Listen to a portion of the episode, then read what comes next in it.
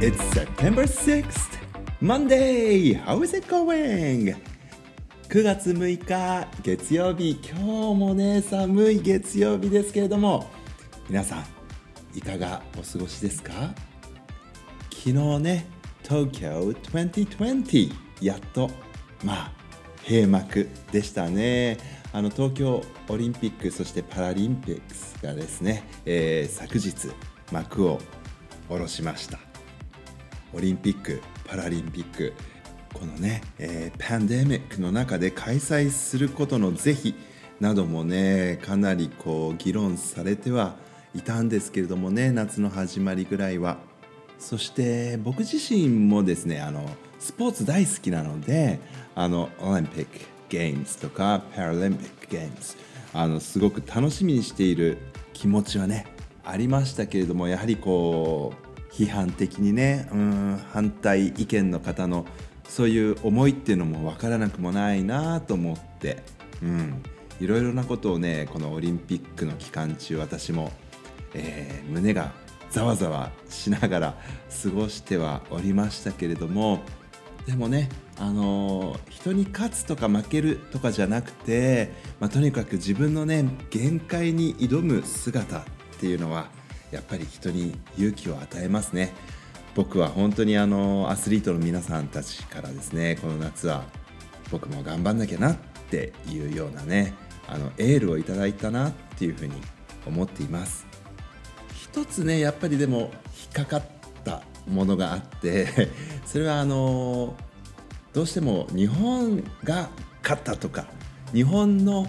獲得したメダルの数とかっていうことがね報道されるんですけどもあの別に国同士の戦いっていうわけではないような気がしてしまうんですよね。だからあのいろんな素晴らしいこうゲーム、えー、試合とか戦いがあった後にですね日本残念とか日本やりましたとか言われるとうんそうなのかなっていうところが引っかかっちゃうんですけどね。まあそれはでも置いといてでも一生懸命、えー、自分の限界を超えようとする。しかも大舞台でね最高のパフォーマンスをしようっていう人たちのそういう姿には胸をねこう打たれるというか勇気をねいただきますよね。そんなオリンピックゲームズ and パラリンピックゲームズ昨日で、えー、幕を下ろしたというそんな日にえー、またね今週のラジオ元気にやっていきたいなって思っていますけれども、えー、さて、えー、先日金曜日本当に久しぶりにねラジオをやらせていただいて、えー、いますけれども I didn't do the radio in August at all. 8月1回もね、えー、ラジオやらなかったので8月中に実はあ素敵なメッセージいただいておりました。ラジオネームイブニャンさんからです。Hello! 初中お見舞い申し上げます。ということで立秋の前の日、えー、August 6th にですね、えー、メッセージいただいておりました、えー、平和っていうことについてね少し考えさせられる素敵なメッセージなので読ませていただきますね。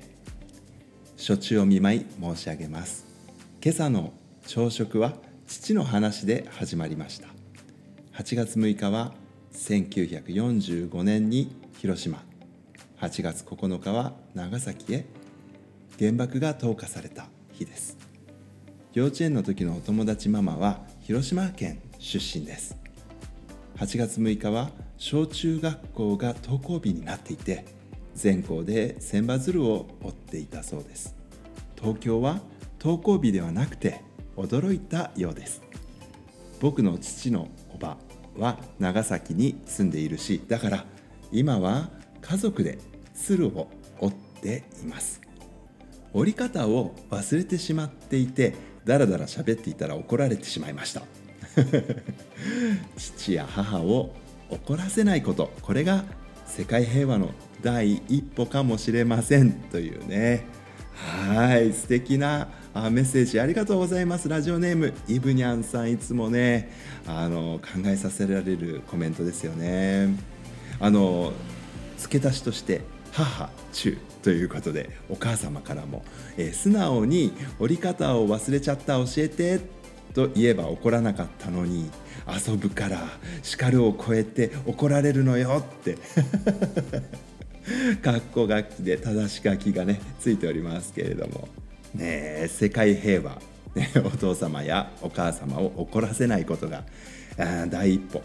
そうかもしれませんけどね。どうでしょう皆さん。世界平和ってね。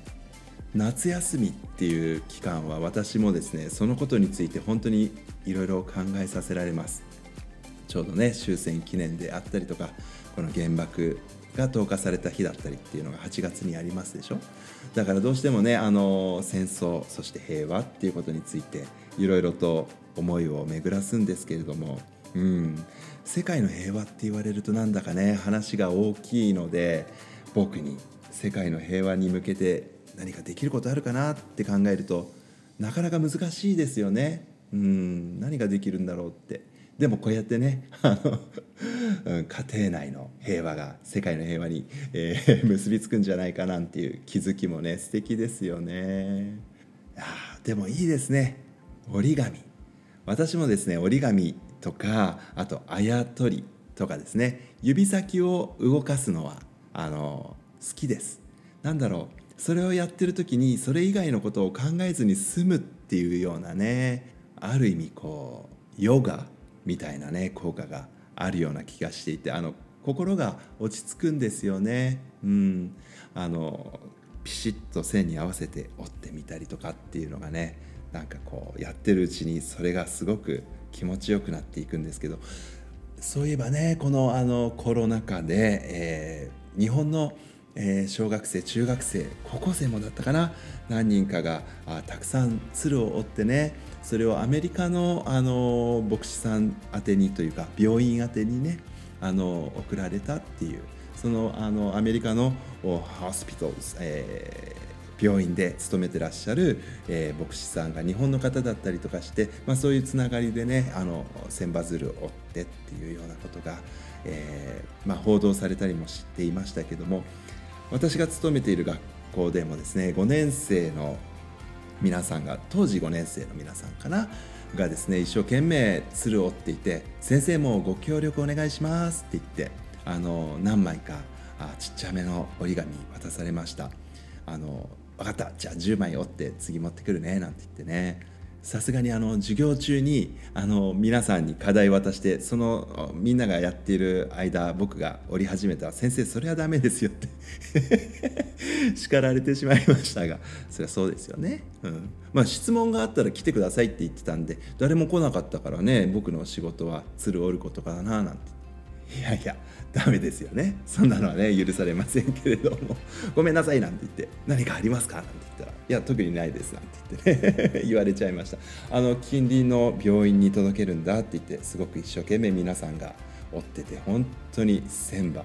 ね。えー、しかも3クラスともやってたんじゃなかったかな。素敵だなって思って応援していました。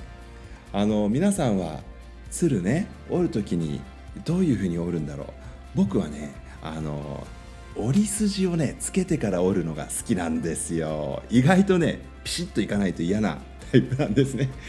あの袋みたいにしてシュッてこう上に上げるところがあるじゃないですか。あの羽の部分かな？袋みたいにしてこうシュッシュって。あれがピシッていかないと嫌なのであらかじめ折り筋を作ってからですねあの折るっていうのが僕の流儀なんですよ。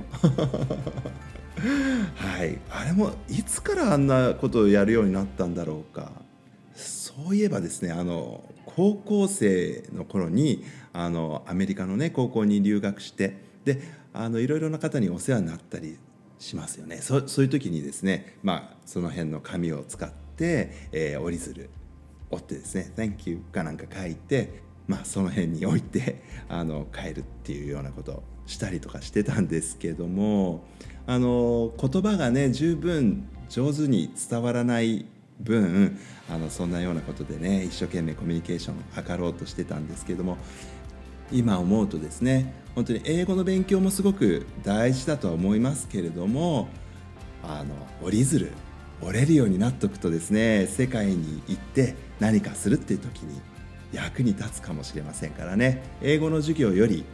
折り鶴の授業の方がまあ折り鶴に限らずなんだろう折り紙の授業なんてね本当に大事かもしれません。そしてラジオネームイブニャンさんはね毎夏のようにそうやって意味をね感じながら鶴を折ってらっしゃる。素晴らしいことだなって思いました。Thank you very much for your great comment 本当にね素敵なコメント。ありがとうございます。紹介が遅くなりまして申し訳ございませんでした Alright everyone, it's about time for me to go now. I will come back tomorrow. Until then everyone, goodbye. and love you.